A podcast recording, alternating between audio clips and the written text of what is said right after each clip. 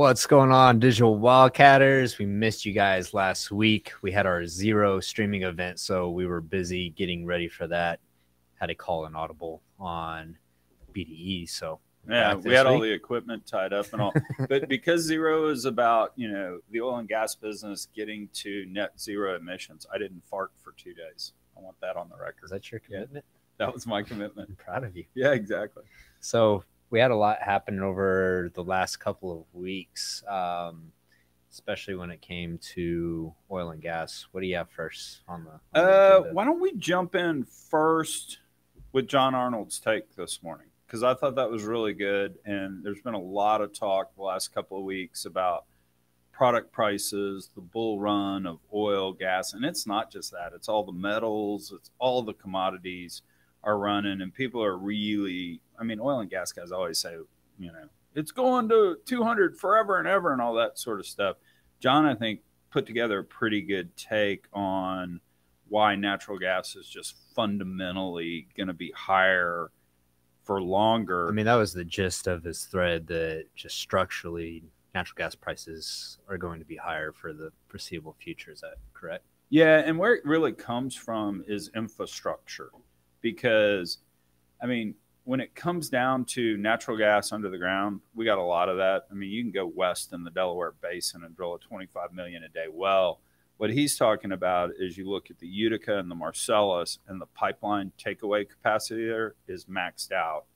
He talks about the FERC, and we talked about this, Colin, when you were out. I had Jeff Davies co-host BDE with me one time, and Yeah. you know Jeff's been knows the midstream pretty well, and we talked about Biden was able to make an appointment to the FERC, which made it 3 2 Democrats to Republicans. And for the first time in 23 years, they changed the rules under which you approve stuff. So now, and I'm grossly simplifying, but you have to take climate change and it's absolute climate change uh, into consideration when approving these projects. So if we have an old leaky pipeline that emits millions a day of methane, and we're going to replace it with a brand new one that may release, you know, one molecule of methane, they're going to say, well, one molecule of methane that doesn't help climate change. So fundamentally, I don't. the least pragmatic way to think about Oh, totally. It's solving problems. it's it's the absolute basis as opposed to the relative basis. And so Jeff and I were talking on BDE and just said there will not be another pipeline built in America because of this. John Arnold basically says that in his thread. And the one example he gives is the Mountain Valley pipeline, and it's taking Marcellus gas, 2 BCF a day to Virginia. And it got federal approvals, all this. It's 92% completed, and a judge just stopped it. And so it's sitting there. It's supposed to come online late. what do you think about that from a finance perspective? You Yeah, how do you, put that in the investor memo? a judge may boot it.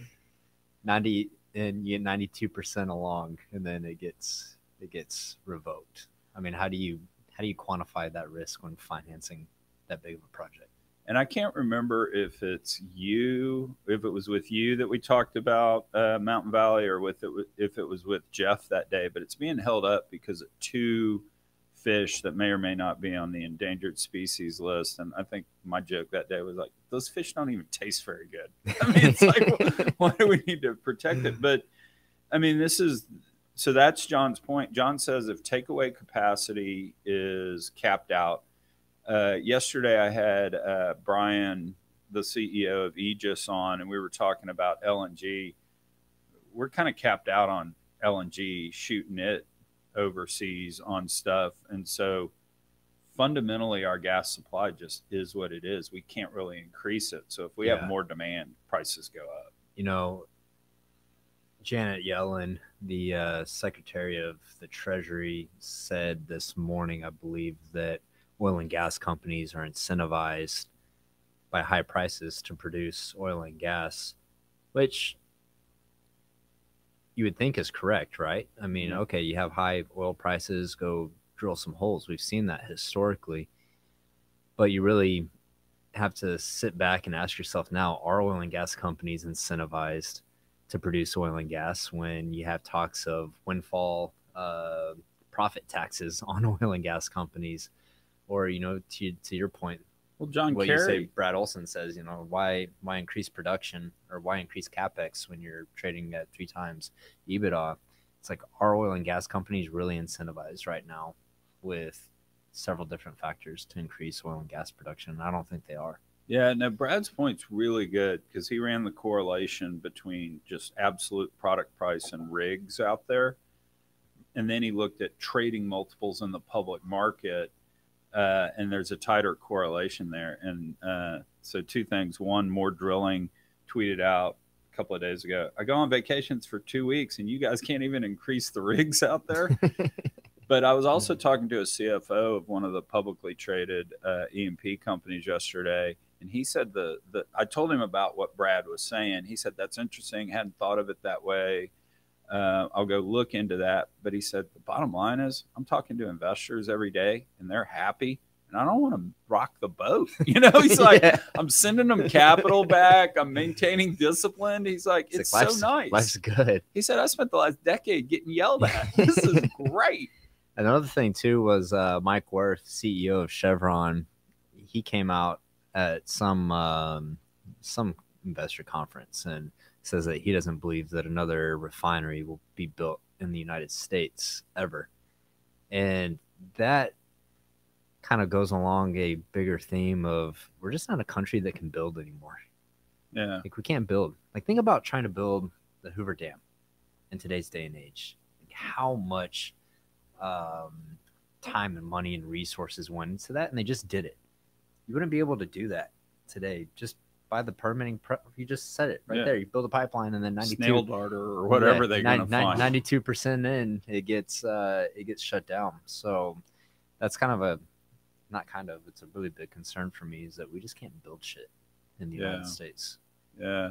Well, and so that kind of rolls into the next topic that Biden has basically said he's going to bring the solar industry back to the United States. Because, I mean, if you look at it, there are percentages 80% of solar panels are built in China or 75 basically 99% of the wafers are built in China. And so if they send it over to any other Asian company, uh, country, and they kind of repackage it and ship it over, that's not counted as Chinese solar panels. It all comes from China, though, and it all comes from slave labor, et cetera. And so what Biden's done is he has suspended tariffs from Cambodia, Malaysia, Thailand, and Vietnam. Uh, he's using the Defense Production Act, which is basically, you know, president saying, I'm God, I'm going to do this. Um, and then he's also put in place a plan that's called, you know, Made in America. So it's going to give favorable treatment of some sort to to uh, buying U.S. solar made stuff. So, Yeah, know, to I mean- to your point, the stuff we feel like we need to be doing in oil and gas, building pipelines, doing all that, he's doing, but he's doing it with solar. Yeah. I have to go and look more or deeper into this before I have a strong opinion about it. But my thing is is if the government is going to spend money and put resources into things, energy should be one of those things. I mean, energy education, things that increase the uh, the, the common good for society. Um, what I don't appreciate is just the attack on fossil fuels and the gaslighting that comes from the administration, and then you get no support from it. I mean, it, it's crazy the things that you've seen, whether shutting down pipelines, um, threatening uh, profit taxes, just to turn around and beg OPEC for oil and gas. I mean, that's that's just clown world to me. And then on the flip side, you say, hey, we're going to pour money into renewables. Um, that way we can, which I think that we should, we should have diversified energy mix. I don't think there is such thing as energy independence. I think that you have to have a diversified energy uh, mix. That way you're not dependent on any one country, or else you see what happens with Russia and Ukraine situation. But the thing about solar panels, to your point, is yeah, the panels are manufactured in China. Even if we manufacture those over here in the United States, where are we getting all the raw materials from? Yeah. They're Chinese owned. China owns the raw materials market. And so if we had a future, which we'll never have a future where we're 100% renewables, but if you did have a future where we were 100% renewables, you're going to be dependent on China one way or another. Whether you're manufacturing actual panels themselves in the United States or China, they own the raw materials. So you're always going to be dependent on them one way or another. Same Yeah. for batteries. So that's that's an issue. It's like what we talked about earlier um, a few episodes ago. These are global markets, right? Everything's intertwined, and so I just think that the uh, I think that the idea of energy independence is is a lie, or it's kind of a dream that we Yeah. chase. But I mean, like I said, I think it's good that um, you know if we're gonna spend some government money, we should be spending it on energy production. Yeah, no, I'll take the libertarian point of view and say I think energy is so important we should get the government out of it. you know, let's have them go spend that back in the back in the 80s there was a big debate, you know, about funding the National Endowment for the Arts and Dick Armey was number 2 in the House of Representatives and he was a college professor, so not the most worldly of people, and he was given a press conference one day and they were talking about some you know, poetry that the National Endowments for the Arts had funded. And he was like, and this poetry, it's grotesque, it's anti-American, and it doesn't even rhyme. you know? But you know, I always had the joke back then is like, I'd rather government do that and leave the important stuff to like the, the free markets. And, Yeah, and look, all. I'm a libertarian too, but also um, understand how things work in the real world, and so um, you got to take that with a with a grain of salt. But yeah, Bobby Faxelrod said that now that we finally have gotten to where we can produce as much as we consume, let's shift that control over to China. That's what I'm saying. I'm like, this is a mash, matter of you know energy security, and I just don't trust that we should we should put all of our faith in China Well- being a good actor. Well, and I need to mea culpa here real quick because I was always a free trader. I mean, I was kind of a I was a liberal in the 19th century definition of it, free markets and and democracy. And I'm not a Trump guy. I mean, but Trump was right about this. His protectionism, manufacturing at home, and I'm going to apply the same thing to energy. What you just said, he's right about that because freaking China hates us. I mean, they want to destroy us. Russia wants to destroy us. Yeah. You know, I mean, it's so we need to we need to be careful. Yeah. So I think that's um interesting point. And I think that over the next few months, I mean, one, I still can't believe we have nine dollar natural gas. Like that's just like mind blowing to me. And what are the second order effects that that's going to have on um, the adoption of renewables? Because theoretically, if you have uh, high oil and gas prices, it should accelerate renewables. But now what's happening is it's not just oil and gas, it's all commodities. So lithium, copper, all these other metals are skyrocketing too. We know that intermittent renewables don't work without battery capacity, right? So we need battery, we need commercial battery storage for renewable projects. And then we also need batteries for electric vehicles too. And so um, I just I I find that pretty fascinating how I've always thought about okay, a catalyst for adoption of those things could be high oil and oil and gas prices, but now you have high process prices across the board for commodities. So Well, I haven't done the math yet, and I need to. Um, so I'll talk about it right now, which will force me to go do it because GW will hold me to it. But if you think about it, one, the benefit of renewable solar and wind is once you spend the capex, sure, there's some maintenance to keep the things running, but generally speaking, your feedstock's free, right? Wind and solar, it's free.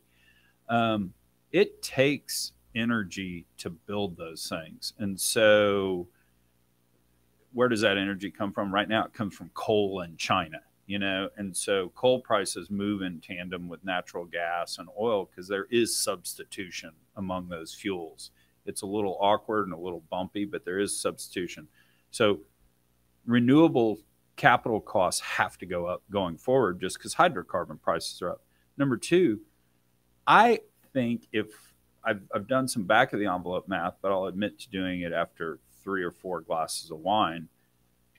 The amount of mining that's powered by diesel, I don't know if it really gets us anything if we electrified every car on the planet the mining because you can't just in the middle of the Congo plug into the the socket and use electricity. It, it runs off diesel. Yeah, you so ever, I'm not sure. You ever seen how big an earth mover is? You're not running those things off of solar panels anytime yeah. soon. No, that's exactly um, right. So yeah, I mean, you've heard me talk about this, like the circular loop of mining hydrocarbons, oil and gas, and then how much diesel it takes to do that. Is like you know we would bring a barrel of oil out of the ground, send it down to the Gulf Coast, it get refined, turned into diesel, and then shipped right back to us right. to extract more oil and gas. So that's um yeah, it's a, it's a massive.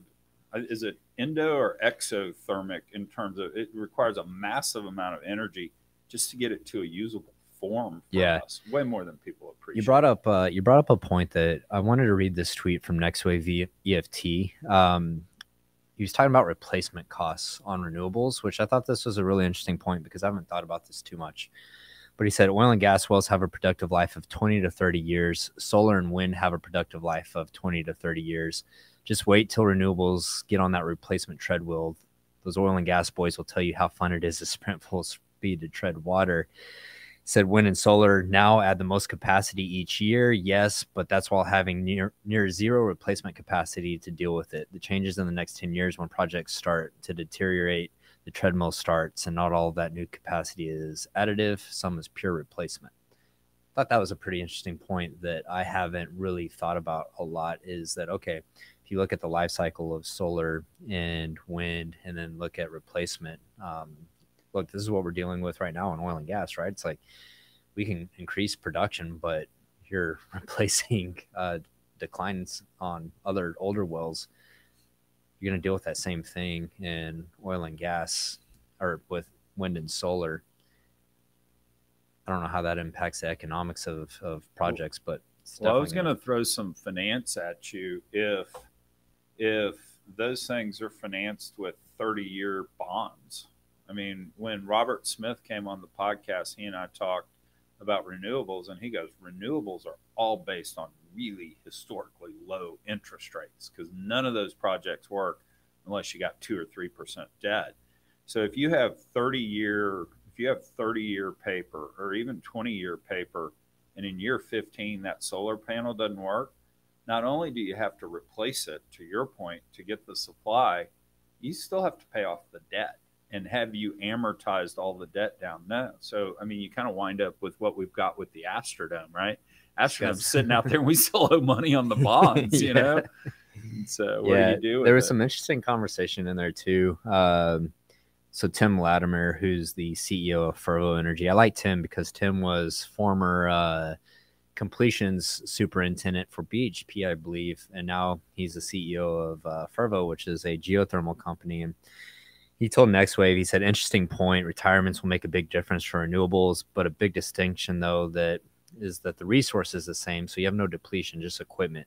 So oil and gas would be a lot easier if you could just drill the same well every 30 years instead of finding a new resource. So ultimately, what Tim's saying is that replacement costs are just going to be on the equipment itself, but the wind and the sun aren't depleted. So it's just a matter of changing new equipment.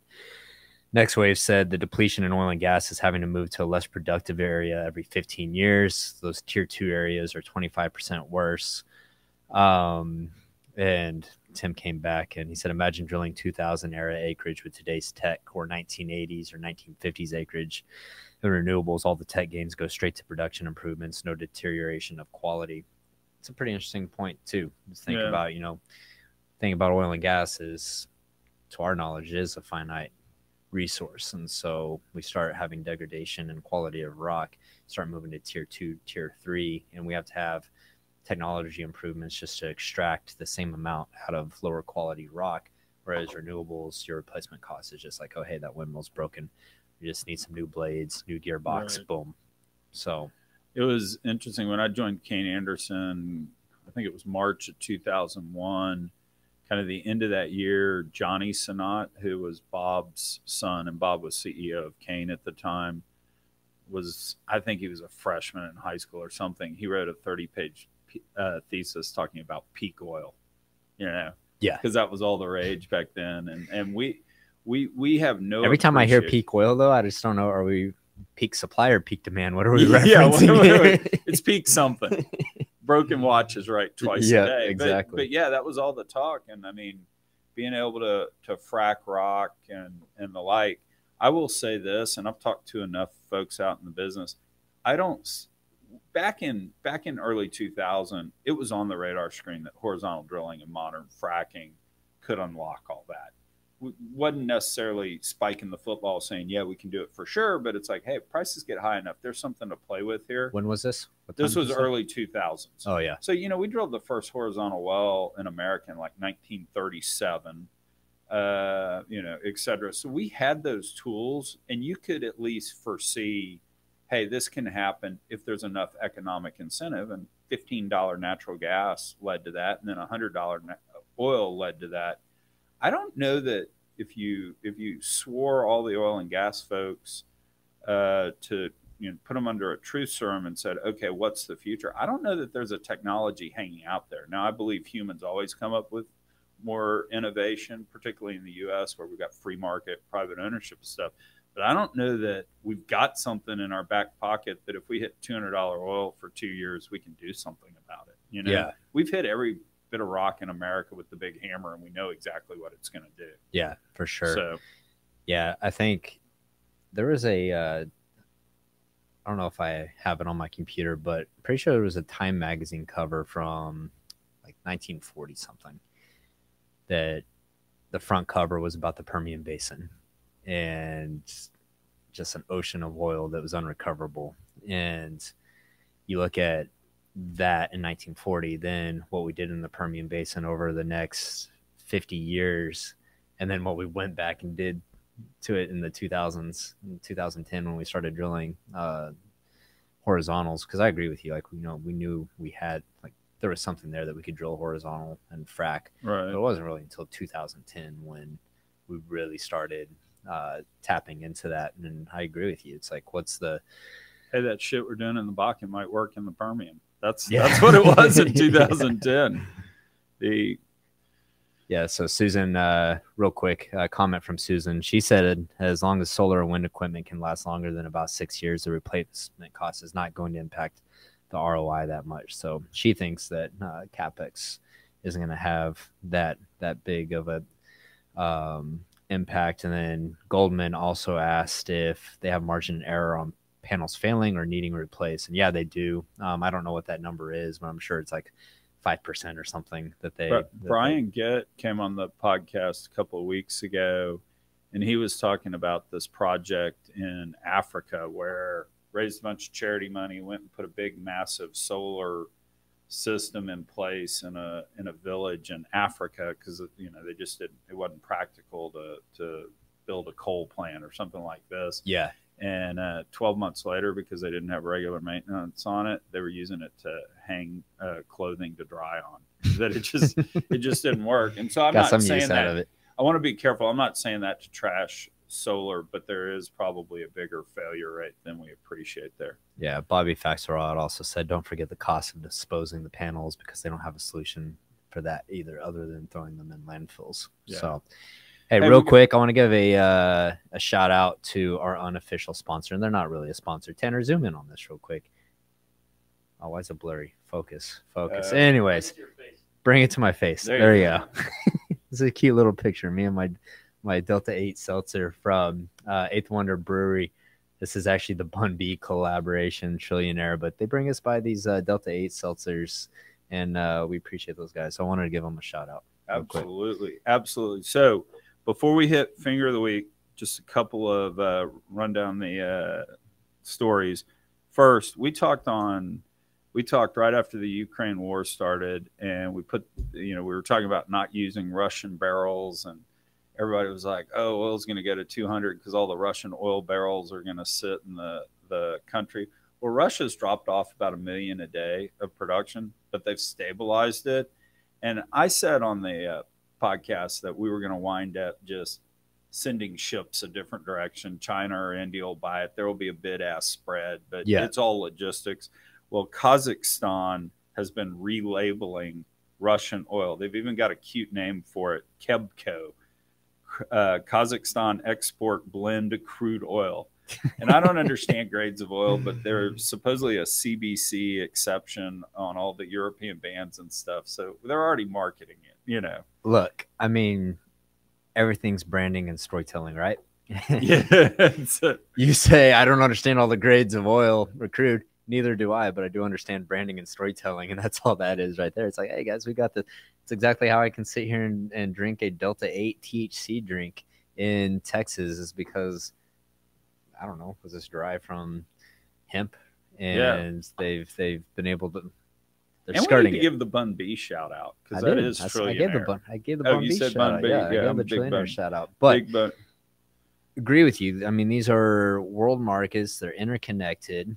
And if you think that the flow of product is going to stop, especially in a time when we have such a big energy crunch, it's just going to get passed through.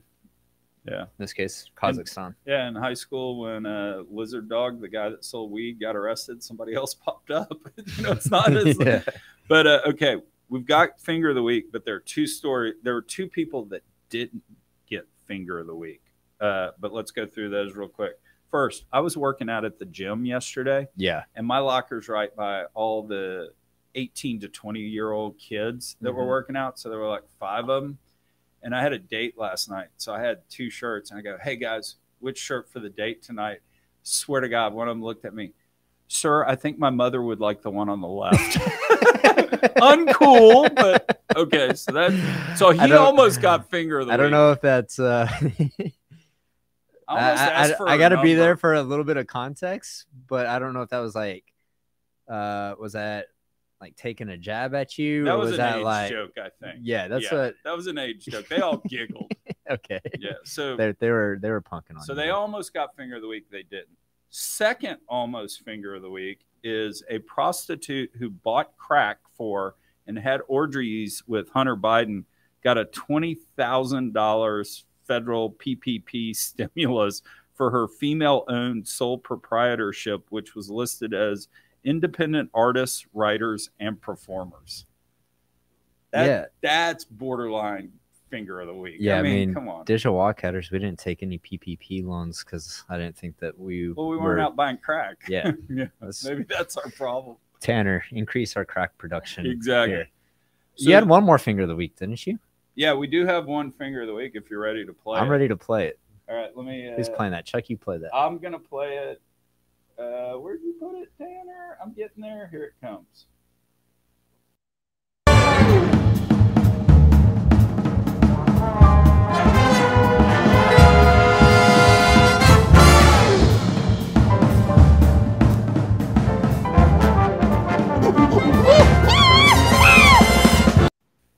Kayla Monis, the honorary finger of the week Yes. this week.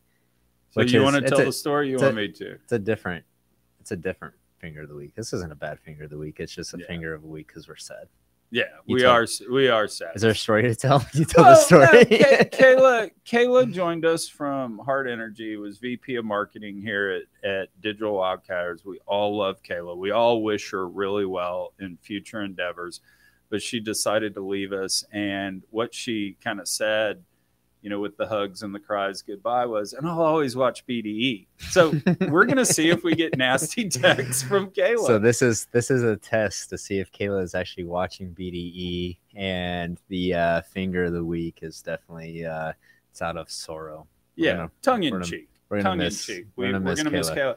Actually, tomorrow the podcast I drop, uh, Kayla is on the podcast. I've got Kayla and then Liz to Stevens, and we're talking about uh, women speaking roles in the industry and Yeah. just how we can do that better and the issues women face in speaking in public that I didn't appreciate. And so, anyway, it's pretty good. yeah, there's actually, you know, I encouraged them to do that podcast because when we were getting speakers for our zero event, there were some really um, interesting differences between the way that males and females would respond to getting a chance to speak. And some things that I never thought about just because I wasn't exposed to. And so I told Kayla, I'm like, hell yeah, go record a podcast about that. That's um, very interesting stuff. And so uh, that podcast is going to be great.